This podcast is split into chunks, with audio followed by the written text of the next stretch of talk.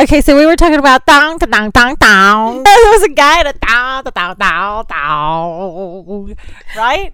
Yes. Well, in case y'all didn't know what she was saying. Okay, this is continuation of a guy and a thong. Okay.